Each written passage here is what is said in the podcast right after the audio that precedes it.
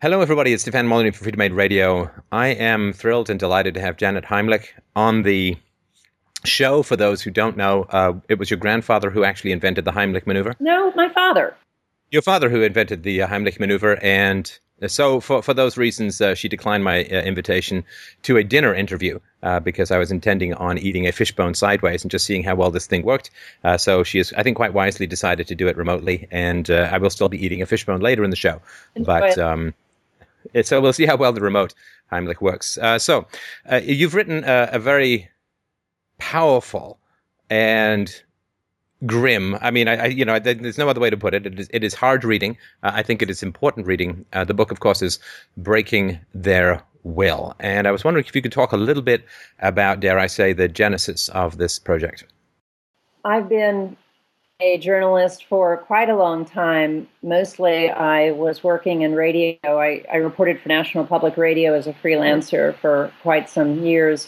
And I have done quite a bit of investigative journalism, writing articles. It wasn't until I came across this topic, though, I felt it really needed to be a book, simply because even though it's something everyone kind of knows about, thinks they understand, and may have actually experienced, it's never been given a name.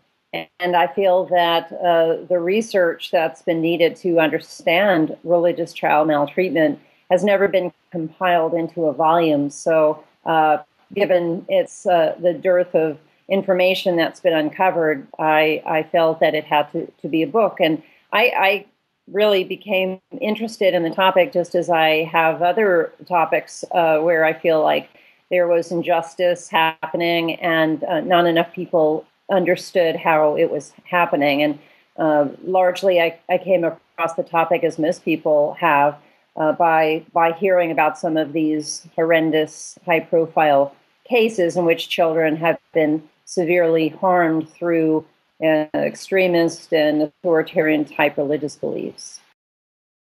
Right. And I really wanted to compliment you. I mean, obviously, you're an excellent writer, but I thought that the book was very even-handed. And, of course, when you focus on a topic like religious child maltreatment, the natural reaction of some people is to say, oh, so you're saying that only religious people maltreat their children. And I think you're very clear in pointing out that religion can have some salutary effects on children in terms of community and helping them through stressful periods and so on. And, of course, what you're trying to do is, if I understand the project correctly, is to fill a gap in our understanding of child maltreatment, that there seems to have been this, dare I say, Moses-like parting of the Red Sea when it comes to examining how religiosity can affect people's parenting negatively. Is that a fair way to characterize what you've been up to?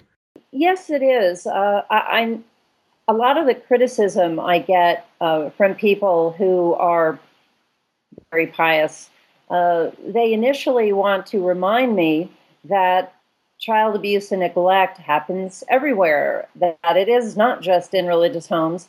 I recently met with an attorney general who, when I was trying to talk him into getting a bill together that would require clergy to be mandated reporters, his response was, well, you know, pedophilia is everywhere. It's everywhere. You know, why do we need to have any statutes that pertain just to, in this case, religious leaders? I actually was asking him just to get rid of a privilege that was only for Catholic priests in the law, and not singling anybody out as having to abide by stricter laws than other people. But the fact is that we know a lot about abuse and neglect in terms of the different risk factors. Poverty is a big one, mental illness, of course, and many other factors. What I feel just needs to be better understood is when the risk factor is religious belief. Right. No, so let's. I just want to quote a few statistics from the book, which I think are always worth reviewing. And of course, you give good reasons for focusing on the U.S.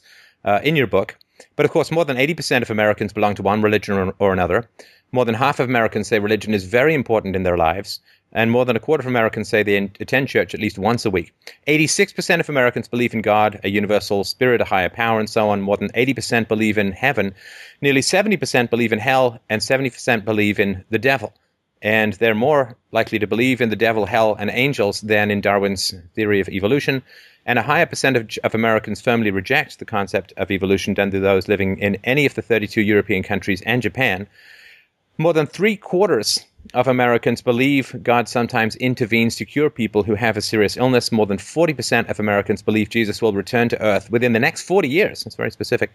And more than 1/3 of Americans believe the Bible is the Word of God. And the progress in pushing back some of this religiosity, at least from the agnostic or atheist perspective, has been somewhat lacking. And so, although the Bible doesn't have a lot in it pertaining to parent-child relationships, how to raise children, I think it would be crazy to say that the most influential book in the world, really, if you count the Old Testament, and certainly in the West, if the Old and New Testament, does not have an effect on how parents interact with their children. And you outline some of the effects in the book. I was wondering if you could go through those. And sorry, just before we move on, I want to make sure religiouschildmaltreatment.com is the website where people can review and order the book, if I remember rightly.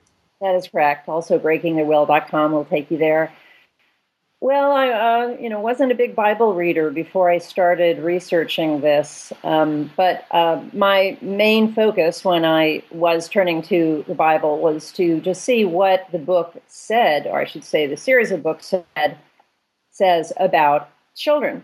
For starters, it really doesn't say a whole lot. Some passages refer to children in a positive light, but vast majority of them look at children in a negative light. And I think that, it's not unreasonable to see why that would be. Certainly, hundreds of years ago, the issue of children's rights was not on the tip of everyone's tongue. And, when I point out in the book that the Ten Commandments, which many people consider to be if you're going to follow any set of rules, you can stick to the Ten Commandments. Well, the Ten Commandments mention the word children once. And all it says really is that for those that disobey God, it's the children and future generations that will be punished for their iniquities. So the Ten Commandments doesn't even speak to parenting at all. One thing that I bring out in the book is that these problems of abuse and neglect don't exist in every religious family's home or in every religious community. It is clearly only happening in what I call religious authoritarian cultures, which we can talk about. But one thing that I found very common in religious authoritarian cultures, whether they be places of worship, communities, or individual households, is that when they do look to the Bible for parenting, they seem to skip over a lot of the wonderful passages that speak to children in very glorious and glowing ways. Instead, they want to adhere to Proverbs in the Old Testament, which clearly promotes an authoritarian type of parenting and using what it calls the rod, which some people interpret to mean wisdom and that kind of thing. But clearly, there are some uses of that term that speak to corporal punishment. The Book of Proverbs, which was supposedly written by Solomon, does not have more than maybe a couple of passages, which I think any current expert in child development would say are beneficial to a parent-child relationship. Right. So there's two sides to the coins of where you consider the most potential for religious child mistreatment to occur is in the authoritarian / obedience. I mean, these are two sides of the same coin. You're heavily authoritarian because there's this perception, of course, in some households that children are born malevolent and selfish and corrupt and infected with original sin and prone to all sorts of devilry.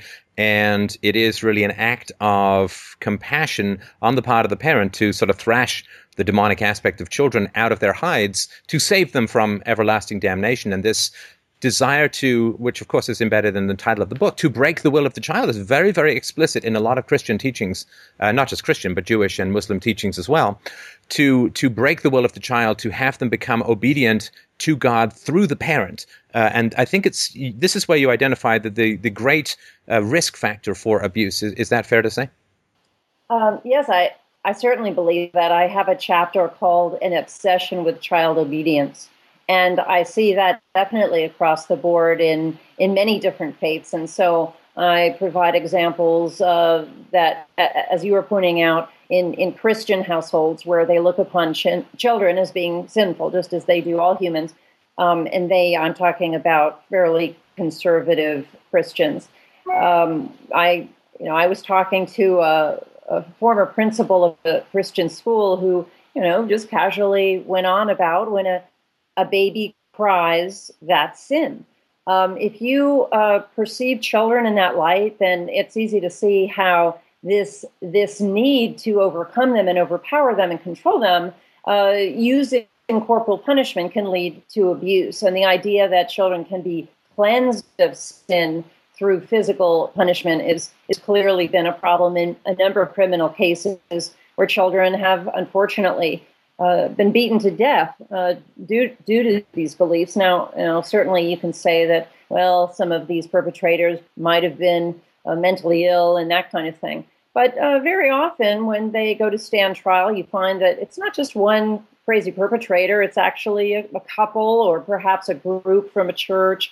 And they're not found to be insane. They're found competent to stand trial. They're not found guilty by reason of insanity. So I do think that some of these extremist beliefs do play a big role.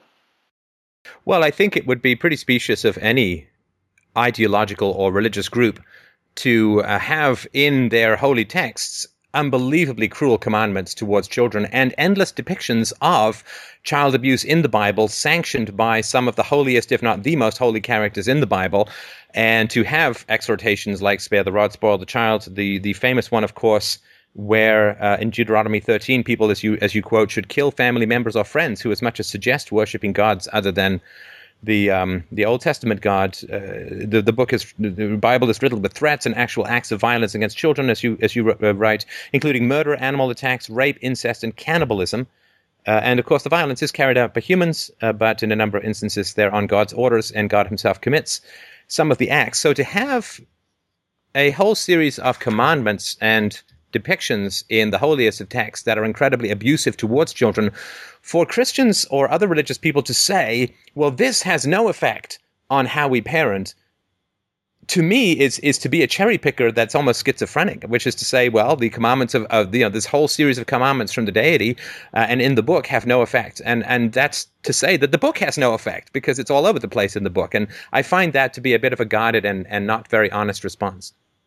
Yeah, I advocate in the book for people to not worship or glorify the Bible in its entirety, to use a little critical thinking, to decide for yourself as a parent, as a member of the clergy, or just anyone that spends time with children, to find passages that you think speak to raising children in a compassionate way.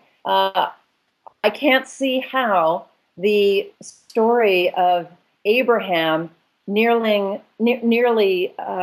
stabbing to death his son is a good tale that benefits society. And yet for those that feel compelled to only swallow the whole book, like this precious pill, and not be able to look at it and decipher anything other than that, I think that can only lead to problems when it comes to perceiving children in a positive way, to treating children in a way that recognizes their rights as human beings.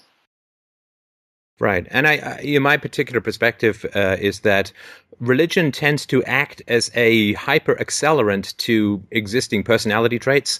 So there have been studies where people who are more fearful tend to be more Old Testament and people who are more affectionate tend to be more New Testament. But the problem, of course, is that, and you quote some examples of this in the book, where children went from relatively benign, if not hands-off, households to very intrusive and controlling households when their parents became religious. But if you are somebody who has, say, been physically abused and has that tendency, finding the divine commandment to spare the rod, spoil the child I know that's not in the Bible, but that's how it's generally interpreted. But finding that commandment is not exactly going to put the brakes on your natural tendencies. On the other hand, if you're a kind, generous, charitable person, finding the example of Jesus and so on is probably, you know, and looking at that particular silhouette is going to accelerate those tendencies in you. And so I really want to point out that it tends to be an accelerant. In other words, if you're going in the right direction, it'll help get you there faster. But if you're going in the wrong direction, it really seems to grease the slope. Well, I do take issue with people that say that there are no... passages in the New Testament that don't reflect well on children, or that anything Jesus said was wonderful in terms of feeling loving towards children, because that's just simply not true. When Jesus says, "I come bearing a sword, and I don't come in peace, and my purpose is to separate girls from their mothers and boys from their fathers," children will learn to worship me over their parents. Well, that is just what cult leaders say. I'm not saying that Jesus actually said that, but that is what he says in the Bible. So I do have some issues with some of the things that are said in the New Testament, and specifically what Jesus has said to have said. But the other thing I want to point out is there are a lot of folks that really have the blinders on when it comes to looking at faith in a critical way. Oftentimes they'll say, well, you know, if somebody is leaning towards abusing children, they're going to find some justification for it, whether it's religious or something else. And that's certainly true for some people. However, I've interviewed a number of people who I don't think were that way at all. They were not sadistic and that kind of thing.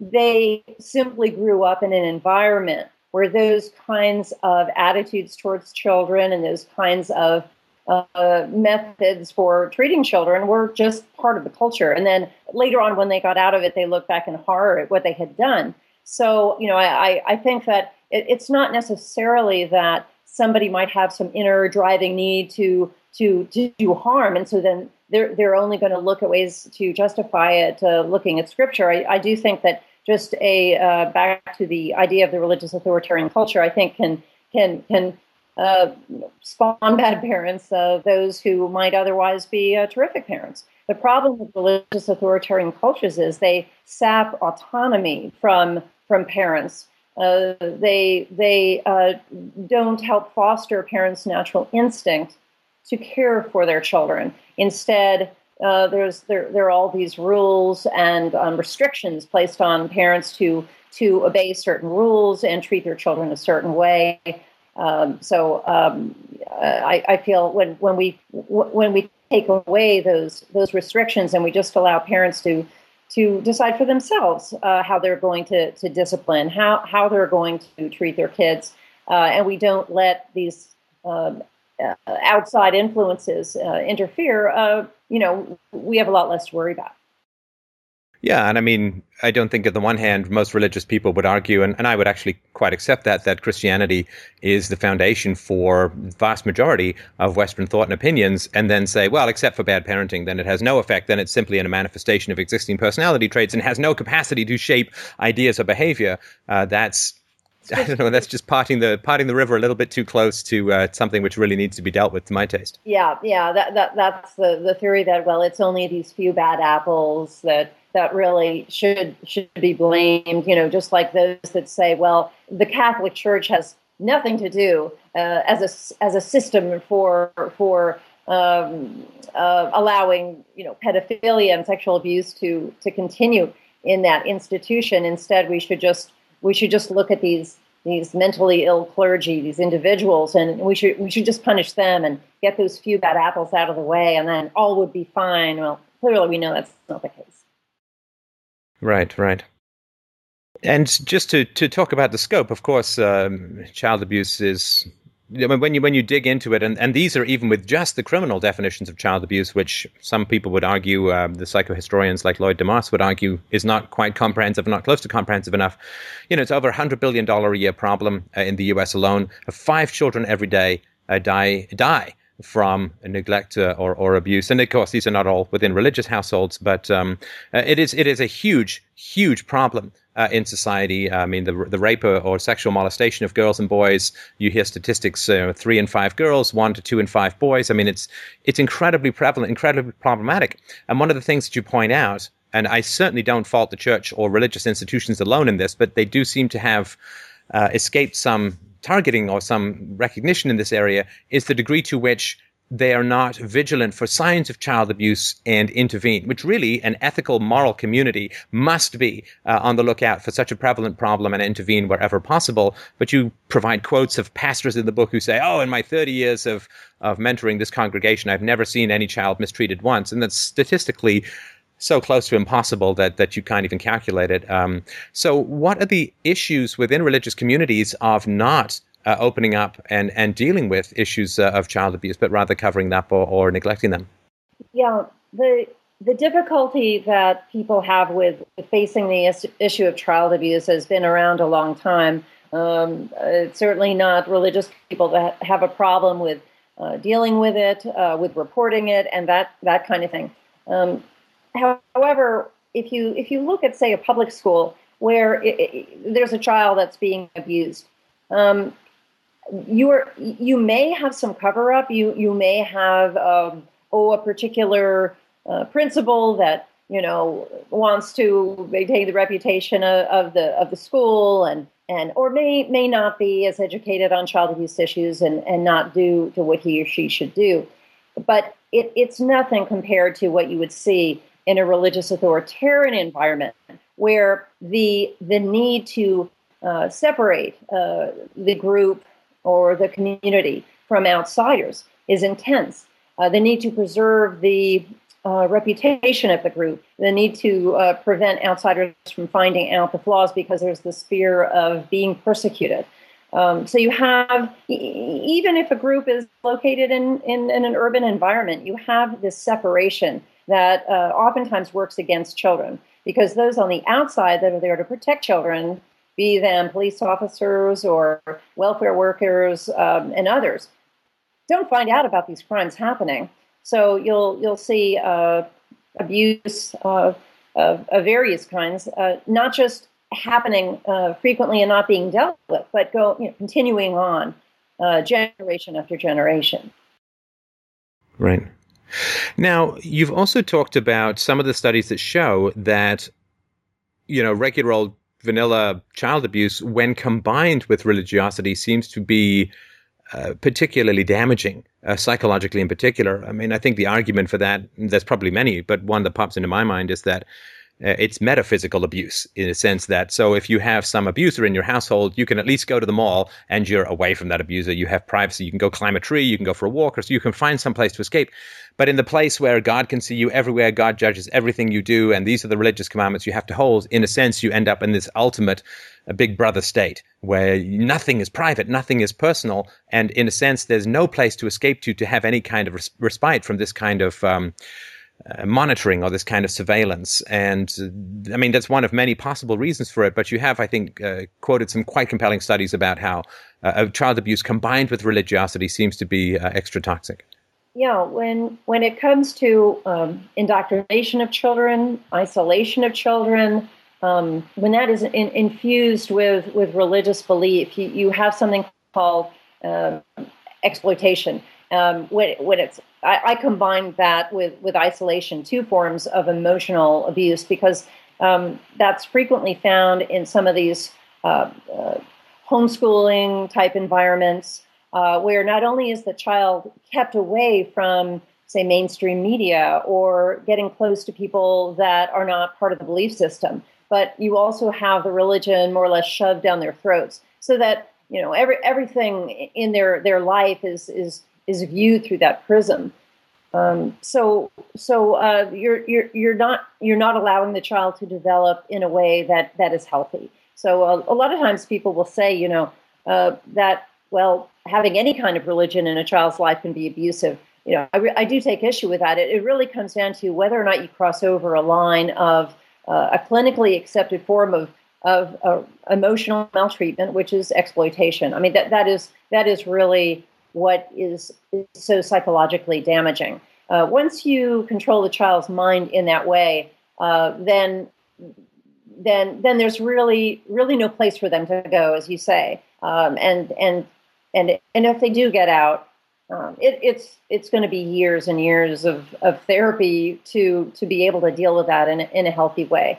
A lot of people I interviewed, you know, even those that were in so-called cults or that kind of thing, they were, say, 18 when they left this conservative Amish group, or they got out of this very confining household where everyone lived and breathed the religion. I mean, they talked about just interacting with other people on the outside or doing very commonplace things is a way that was extremely difficult. So one guy said, you know, he didn't know how to order a beer. And he's with a group of people he's working with, and he doesn't know how to do that. I mean, we're talking the most basic language skills. And it wasn't that he just wasn't allowed to drink beer. It's that that he didn't grow up in an environment where he was permitted to go to a restaurant and order it for himself. There are extreme controls put on children for the good of the overall community, without enough attention paid to the children's individual needs. And yeah, I mean, I not to single out religion, but my perspective, and it was reinforced. I'm not going to say you agree with it, but it was certainly reinforced by some aspects of the books. And I was really, really reading in a very concentrated way to not fall prey to confirmation bias, and you know, that's why I really wanted to point out the balance and even-handed approach that you took. But I think about whether it's religious or not, the more irrational and sort of counter-empirical a belief system is, the more aggressive it has to be with children. I mean, as a stay-at-home dad of now 3.5 years, my daughter is relentlessly empirical, does not believe in things she can't see, tries to integrate all new knowledge into her existing stable of knowledge. And if you say, well, Santa isn't real, but Jesus is, and, you know, you're going to burn in hell and all this kind of stuff. It's really tough for kids to process that because, I mean, does not accord with the empirical evidence of their senses or reason itself. And I think then you kind of have to pile up a bit more aggression. And I think that the households where religiosity is not as damaging or may even be positive in some ways, you know, Jesus loves you, we're happy for everything we had and have, and let's help the poor. I mean, that's really hard to, you know, from a philosophical standpoint, the methodology may not be sound, but the conclusions are, you know, it's a good place to be. We like to help others, and let's be grateful for the good things we have in our life. That's hard to, really criticize, but, you know, and I imagine sort of rabid fascist or Nazi or communist households would have a similar problem, though they may be much more atheistic, where if you have an irrational belief system that is very high stakes, you know, like we have to believe this, we have to beat the original sin out of you, we have to keep the devil away from you or I or both of us are going to burn in hell forever, that makes things kind of so high stakes that I can see how that can lead to much more of a slippery slope towards harming the child. And as you point out in the book, the more than a quarter of religious-related victims in one study had come to the belief that their abuses were religiously justified. And sorry for that long, hopefully not too rambling rant, but I think that the more insistent and high stakes the irrationality, the more you really have to threaten or scare the child into believing something that just goes against the evidence of their senses. I agree. You know, it is sometimes difficult to draw lines to say, you know, what rises to the level of emotional maltreatment or psychological neglect and that kind of thing. But I can certainly say for myself, philosophically, that I don't believe it's right for any parent to tell children things that either they believe to be false. I certainly am not going to look my child straight in the eye and say there's a Santa Claus and a tooth fairy and what have you. And at the same time, I don't think it's right for a parent to say something is true when they don't know it to be true. So to say that God is thinking good thoughts about you, or God wants this for you, or you know, we all are going to turn to this spirit, and the spirit is such and such, and this is what the spirit's like. And well, they don't know that. How could they know that? It is not something that can be known by a human being. So philosophically, I have a big problem with that myself. Yeah, and I think for children, if not for adults, in the law, I mean, the secular law, let alone the moral law, threats are not wildly separate from actions. In other words, if I threaten to go strangle your cat, that's obviously a bad thing to do and probably a criminal offense in most places. I don't actually have to go and strangle your cat. And the issue I have, I mean, there are two particular tenets that I was taught when I was very little that I really had to struggle my way free of. The first, of course, is that Jesus died for my sins. You know, when I was 3 or 2 or whatever it was, when I was first introduced to the concept, that, you know, that the best and most noble human being in the universe was nailed to a cross of agony because I had done something bad before I was born, or someone else had done something bad that I was responsible for. I mean, that's a pretty heavy load to put on a young mind. And the second, of course, is the threat of hell. I mean, you know, if an adult were to threaten to throw a child into a fire, that would clearly be criminal and egregious abuse. The fact that the parent is introducing a supreme being who is going to throw the child into a fire that never ends, to me, is only an escalation of that kind of threat. And I mean, James Joyce writes about this in Portrait of the Artist as a Young Man, in a truly terrifying a sequence on descriptions of hell. And you point one out in your book about the woman, I think it was from the 19th century, the woman with the cap on fire that burned and never consumed her, and her whole body was burning, and so on. These are very vivid for children. And I think that the condemnation of original sin on children and the resulting, or I guess associated, threat of hell, to me, is very detrimental to a child's sense of security and well-being. I agree, and I do think that there is a huge disconnect, certainly in American culture, where when a child is abused or neglected, and neglect is the most common form of maltreatment, but when those things are happening, if religion is infused in there, somehow it gets a pass. Somehow it's considered to be fine. There was one case that I came across where this woman chained her son, who was a teenager, to a bed, you know, for like 2 days, and beat him and all this kind of thing. It was all done as part of an exorcistic ritual. And the judge actually dropped the case because he thought that her belief pretty much matched what everybody else in the community felt about Satan and that kind of thing. What was the quote? It was something like, "You'll be hard-pressed to find somebody in this county who doesn't believe in the existence of Satan." Yes, I applaud for actually finding that quote. It's one of my favorites. You see countless examples of this bias where children who are abused religiously, where the perpetrators are not being punished. Another example is the Amish, where they're allowed to take their kids out of school after the 8th grade. And I don't see any reason why, you know, the Supreme Court saw, and there was one dissent to that decision. That's brilliant, and I wish people would read that, because he foresaw exactly what would happen. But basically, they were saying that children who are not raised with this particular kind of belief system, they need an education. They need a high school education. So it's fair that it's required for those children. But these children that are raised the Amish way, they're not going to get that kind of right. So this uneven playing field, you know, I find very bothersome. One of the worst examples of that is religious medical neglect, where nearly every state in this country, due to the power of the Christian Science Church during the 70s, passed these laws that allowed parents whose children died from faith-healing type medical neglect to be immune from prosecution. And these children suffered horrendously. We never even found out about a lot of those cases because they never went to trial. Well, I answer them in the book because there are just so many examples, mostly those who have been cases uncovered by former members of, say, the Christian Science Church and some of these other churches.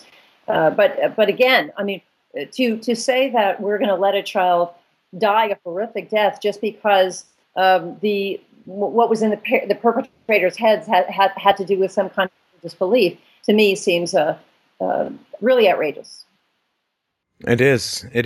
I want to mention something. I mean, I got a lot out of your book, and I highly recommend it to people. But one of the really interesting aha moments that I had, and you do talk about this in the book, so I don't want to make this about me, but you know, we have this standard in the West, which has been around for, centuries, really, but in popular culture and in sort of the mainstream way of thinking for about probably 40 or 45 years. Which is that abuse is a deal breaker in relationships. You know, significant long-term serious abuse is a deal breaker in long-term relationships.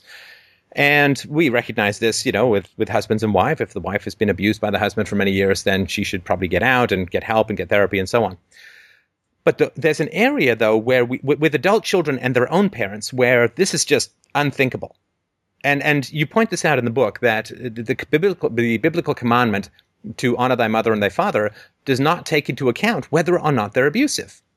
And it's something, because, you know, in my sort of show, a couple of times people have called in complaining of abuse, and I've sort of said, well, you know, get to therapy, you know, and so on. But remember, you know, if they're real monsters, you don't actually have to see them as an adult. It's not a legal requirement that you see your parents and so on, which would be uncontroversial if it were a sort of marital relationship, but between adult children and their parents. And so just the way that you explicated this in the book, which I thought was really good, it just gave me this kind of a, oh, well, it comes from this commandment, which doesn't take into account any issues of abuse. So what are your thoughts on that? Well, it certainly serves many parents well if they want to control their children.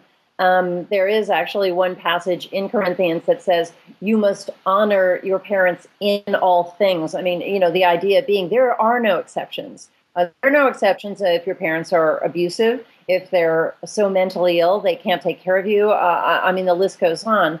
You know, I do think, too, that a lot of people just, you know, if they were abused as children, they're so struggling and desperate for their parents' love and affection. It's ingrained in them to such a degree. And Alice Miller writes about this a lot, that they really do have a hard time looking at those adults that they do love and see them for what they've actually done to them. That's psychologically, I'm sure, an extremely difficult thing.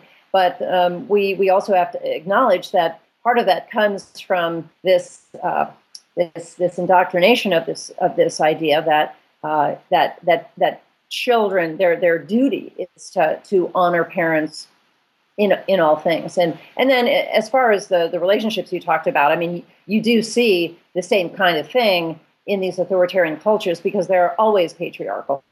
And so you have these religious doctrines that support the idea that a woman doesn't have the right to question her husband. So, you know, you do have women who are abused having a real difficulty in looking at that person they've married and criticizing them or viewing them in a healthy way. Oh, yeah. And again, I think you captured this beautifully in the book, well, beautifully, man, compellingly, where you talked about, I'm not sure you put it quite this way, so please, you know, if I'm getting your sentiments wrong, just correct me, of course, but you talked, I think, I'm thinking about the story of Billy Graham's mother. Billy Graham, for those who are not in North America, is a very, very, I think, pretty much the most famous and influential American pastor of the last, I don't know, 800 years. How old is he? He's still alive, I think. No, he might have died recently, but he's, you know, influenced presidents, and he's, you know, been televangelist for many years. But his mother was proud to overcome her own instincts and to not intervene when Billy Graham's dad was beating the living crap out of him as a boy, by basically saying, well, you know, the father is the head of the household. He is inspired by God. It is my duty to obey the husband as he obeys God, and so on. And her natural instincts to intervene when her child is being beaten were really, and she, pridefully, I got the sense of in the passage you quoted, squelched by this sense of religious duty and obligation. And in the same way, when you talk about the very powerful chapter that you have on female and male circumcision, the woman who says to the doctor, if I'd had a gun when you were cutting the tip of my boy's penis off, I think I would have shot you. She says, I would have shot you, not even I think. The power of ideology to overcome what I think most biologists would say are pretty primal human instincts to take care of your young, to protect them from harm and so on, is incredibly powerful, and I think gives lie to the fact where people say, well, these doctrines have no influence on parenting. Right, especially if the person is raised with those doctrines from birth. And again, I think it goes back to this this idea that a child, and then later an adult, will receive love, whether it's God's love, a parent's love, or religious leaders love, that all of that will be theirs if they follow these rules and if they are completely obedient. So, you know, Mrs. Graham was proud of herself because she was doing what she had been taught was the right thing to do, and as a result of her obeying that, you know, there was some reward there in terms of people respecting her or appreciating her. I can't talk about her on a very individual level. I didn't know the woman, and I just read her autobiography. But that one particular passage did, I think, really point out how subtle these kinds of influences are, where there's actually a reward for not recognizing a child's need for protection, for safety, for the need to develop one's mind, and that kind of thing. And I think if the parent is brought up with that from birth, then you're just going to see this cycle continuing. Yeah, just by the by, I mean, reading one of a hugely influential book in my life was Paul Johnson's Intellectuals. I don't know if you've ever read it, but it's a sort of a history of the childhood and adulthood and moral choices of some very prominent intellectuals in the 20th century. And reading the history of the childhood histories of U.S. presidents and so on, I mean, the amount of unprocessed pathology in public figures makes you wonder if the entirety of society might just be incredibly traumatized and not notice it. That's just a minor point there, but. So this, I think the book has been out, is it 2 years now? No, 1 year. 1 year. And how's it going? How's your baby doing in the world? What kind of feedback are you getting? Obviously, you've got some incredibly glowing feedback from me. Of course, I know that's all that matters to you, but from the people who've reviewed the book are giving it very positive feedback. I imagine, though, that there may have been a darker whiplash to the book's reception. How's that been going? Well, I think so far the folks that really need to hear about these problems haven't rushed to the bookstore to buy the book. Mm. So majority of people that have read it are those who are survivors themselves, those who work with children and have been concerned about these problems, including clergy. So yes, I've gotten a lot of very positive feedback, and people express a lot of gratitude that it's out. One woman, when I gave a talk at the First Baptist Church of Austin, a woman came up to me at the end, quite emotional, and she said, "Thanks for giving it a name." I think that in of itself has given people something to hold on to understand that there's this recognized abusive pattern that they were victimized by. I want more people to read this book, or at least hear about the issue, who need to hear about it. And so one thing that I'm doing is trying to reach out to religious leaders. I think most of those who want to hear about it, as well as churches and religious organizations, tend to be progressive and liberal. And my hope is that I can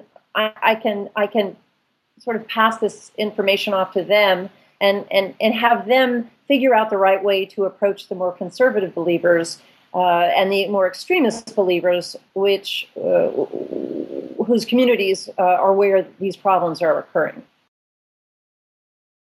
Right. And if you don't mind me asking a mildly personal question, as you mentioned at the beginning of the book, you came in, you know, and I don't mean to trivialize your history with a pat summation, but secular Judaism, kind of under the radar, going to synagogue once in a while, not particularly religious. Has your worldview changed? I mean, the research, the interviews, I mean, how has your worldview changed? I assume it has to some degree over the course of researching and writing this book. Say that it has. I can say I've been astounded by the intensity of religiosity I didn't realize existed in this country, where people believe that if they beat a child, then demons are going to escape out of their body. I mean, that to me is just incredibly bizarre and extremist, and many other beliefs and behaviors that are just customary at a certain point. Circumcision is a great example, where we find it abhorrent and abusive that people would conduct female genital cutting, even if it's a very mild version of it. And yet to do a similar version, or even more extreme version, which is the complete removal of the foreskin of babies, is okay. To me, it's just shocking. And a lot of that is not even religiously motivated, although there are some Christian-based beliefs that gave rise to both girls and boys being cut in this country in the early part of the century, and it extended even until the 60s, and some believe beyond.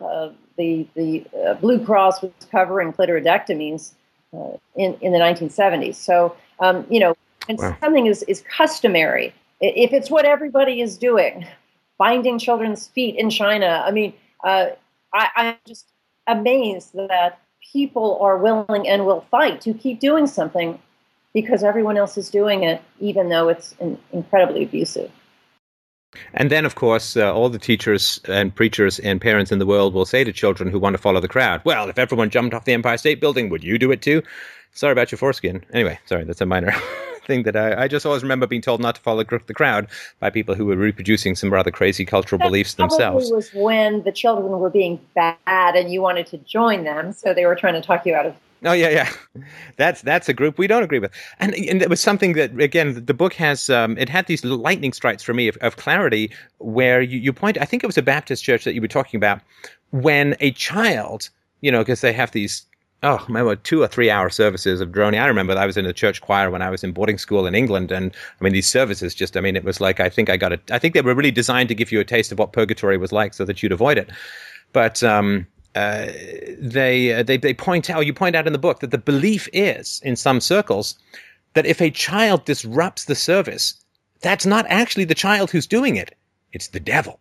It's the devil working through the child. And so when you assault the child, when you attack the child, even if you just terrify the child with streams of verbal abuse and threats, you're actually saving the child from the devil who is attempting to disrupt his path to heaven. And again, that's a kind of weird Darth Vader helmet of perspective to put on.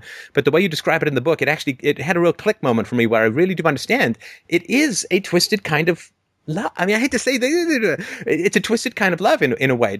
Was that your experience at all in thinking about this or writing about it?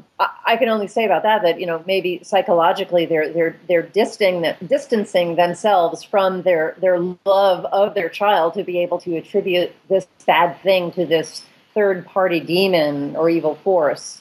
I think that when there are pressures for people to control their children and if, for example, not cry in a service, not fidget in a service and that kind of thing. There can be all kinds of justifications so that parents feel okay about whether it's beating the crap out of their kids or locking them in a room for 3 days or whatever the punishment might be.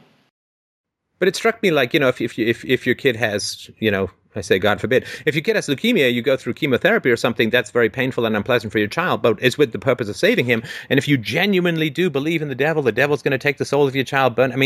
It could be a kind of like a chemotherapy argument that they, if they genuinely believe it, and it's hard to know exactly what religious people believe. It's hard to know what anyone believes, but it's hard to know what religious people actually believe and what they're just quoting. But I can certainly see that if you accept the essence of the argument that the devil is trying to take you're in this cosmic tug of war for the soul of your child, and the only way to drive the devil out is to chastise the child physically. Again, if you kind of put that belief system in place, I don't believe it's objectively morally justified, but I could see how you could find it a good action. And again, I know this is, I always try and put myself in the other person's shoes, as strange and uncomfortable that they may be at times. But I think, and I'm not saying that you would call this love or any kind of benevolent treatment. Obviously, it's not. It's completely abusive. But I can see how the perspective could work in that way. Is that so much of this abuse is perceived by the perpetrator as being good for the child. If I cleanse my child of sin or get this demon out of the body, I make that child more heaven-worthy. What more could a parent do for a child? So if you have that kind of belief, there's really no end to what can be done if they have that kind of belief, absolutely. I think that is what's the biggest hurdle to get over, and why I feel like I must rely on people of faith to try to translate this message in a way that can be perceived and understood and absorbed. Is because I think most rational people couldn't even get their arms around the idea that by putting this person through this ritual where they have to walk through a ring of fire and that kind of thing is actually good for that child, or we're gonna pray over this child who really just needs some insulin to save their life. that mindset is very difficult, I think, for any loving parent who is educated, hasn't been raised in that kind of culture to really understand. But yeah, that having this perception that they're actually helping their child, I think, is incredibly insidious and makes these kinds of abuses really hard to stop. Oh yeah, and certainly I think anyone with a more secular perspective sees any parent standing over their quivering child with a belt and will say that the only devil in the room is the parent. There's nothing else that's motivating it. Now, you didn't seem to touch on this in the book, and this may be an unfair question to lob at you from the sidelines, but you can bat it away if it's irrelevant. But certainly some of the people that you talked to who were the SNAP organizer and some of the other people you talked to had lost their faith or gained their reason, or however they had become atheists or agnostics or maybe even deists, you could say. What did you talk with anyone about the relationship that they had with their parents when they lost their faith? Because I think that, of course, is a particularly challenging transition point for religious families. If you have a child who becomes an atheist or secularist or so on, secular humanist.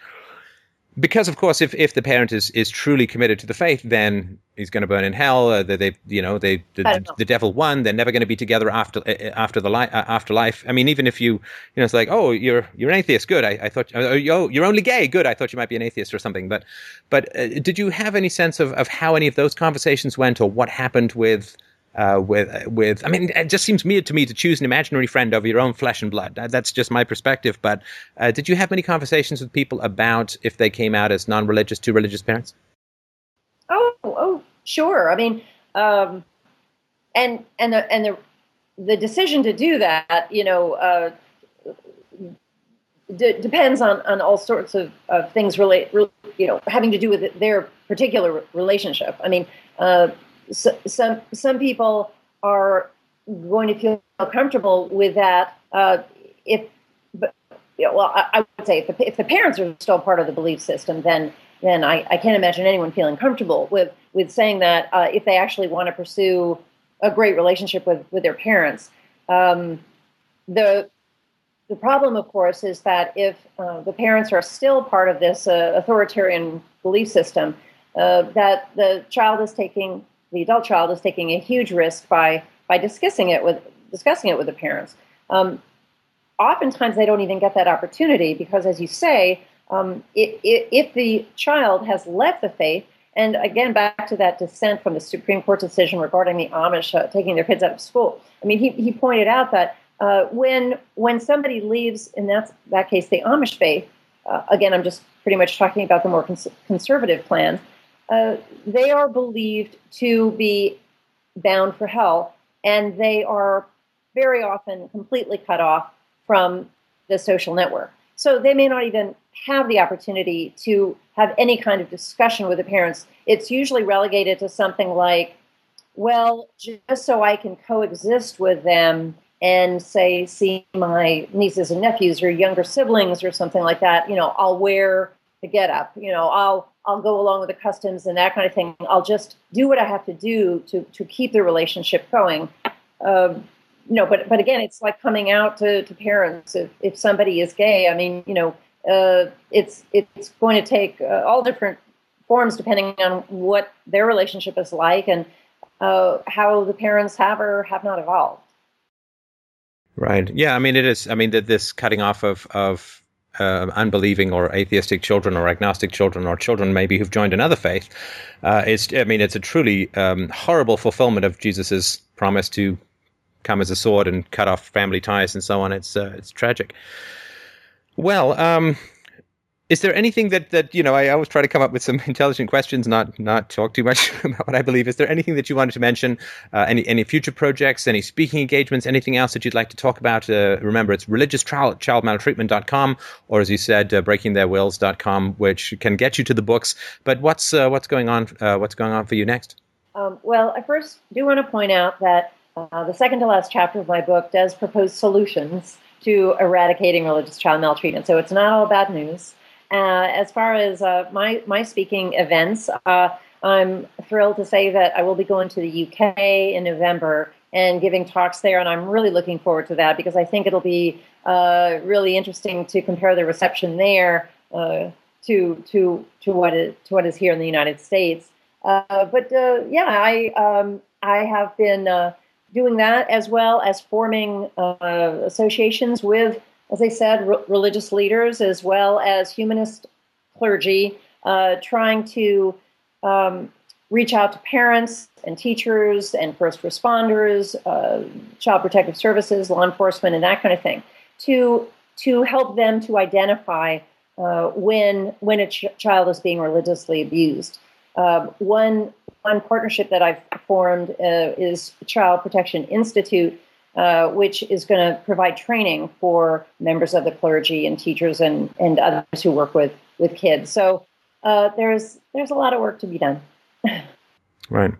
Well, I mean, I really wanted to thank you. Thank you for the work that you did on this book. It's a grim subject matter to tackle. It's a controversial subject matter to tackle. And I really wanted to just express my huge appreciation, you know, carbon-based life form to carbon-based life form, for shining a light on this area, because as so many atheists, I'm putting you in this category necessarily, but as so many people who are not believers have pointed out, there does seem to be kind of a get-out-of-jail-free wall around certain religious patterns or beliefs. And I think that we really need to start to expose some of this stuff and to remind people that where there is this authoritarianism, this demand for obedience and so on, there is a great deal of potential. As you point out, a woman who's a great woman who's been on my show, Elizabeth Gershoff, she pointed out that there are significant issues where abuse arises out of the desire to discipline, where there is a stronger need for discipline and control. You know, atheist abuse is all just chaos. Religious abuse is a lot more about control. There is this great danger for escalation, and it is not inherent in religiosity, but it is inherent in a lot of people's interpretation of religiosity. And I think we need to to stay focused on the effects, the objective psychological and physical effects on the child, and just step around the belief system, because the belief system can be a kind of maze of mirrors that can disorient us. Exactly. And I always start out each section of the book defining what is physical abuse, sexual abuse, emotional abuse, and so on. These things are definable. It's possible for people just to learn, if they get on the web, what constitutes abuse of corporal punishment and that kind of thing. Well, some people think it's all abusive, but it's really important to understand what defines abuse and what defines neglect and that kind of thing. So we can just look at that and say, okay, yes, as you say, strip away the religious influence and determine, regardless of the motivation of the perpetrator, was this child a victim? And I think if we could just look at things that way, we can really do a lot of good to not let some of these religious beliefs get in the way of helping kids and protecting them and keeping them safe. Yeah, I mean, everyone, to me, I call it the Harvey Principle. I don't know if you've ever seen that movie with is it James Stewart who's got the big giant invisible rabbit that follows him around and tells him what to do? I took very seriously when I was reading about Voltaire, or reading Voltaire's work. I think it was in the 18th century, they had this whole genre of literature where space aliens, or I guess from them it was like savages from the New World or so on, people who'd never been to France would come to France, and just everything would be incomprehensible and ridiculous to them, because it was their way of trying to get people's perspective out, as you've talked about, this historical Indiana Jones giant ball momentum of history, and have us look at the world that we live in with fresh eyes. And this is a very great challenge. So I always sort of say, well, okay, according to this, a book, I'm allowed to do this. And it's like, well, according to Harvey, my pet rabbit, I'm allowed to do this. It only matters what this is. It doesn't matter where it came from. It only matters the this that is happening. And so again, I want to give you your summation of the book, but I think that we have to really focus on the events rather than the ideology. And can we please let go of this irrational fear that our religious freedoms are going to be ripped away at any second? That has been a big problem in motivating people to do horrible things to kids, and oftentimes perpetrators are going to, proclaim religious freedom as the reason why they did something, and why they should have been allowed to do something to kids. So I don't know where that comes from. That what seems to me, often to be a paranoia. Our religious freedoms, to me, are not in huge jeopardy, and they're certainly not more important than the rights of children to live happy, safe lives. I think that is a perfect note to end on. Again, Janet Heimlich, thank you so much for the book. Thank you so much for your insights, your energy, your time, and your commitment. It's been a real pleasure. Thanks so much, Stefan.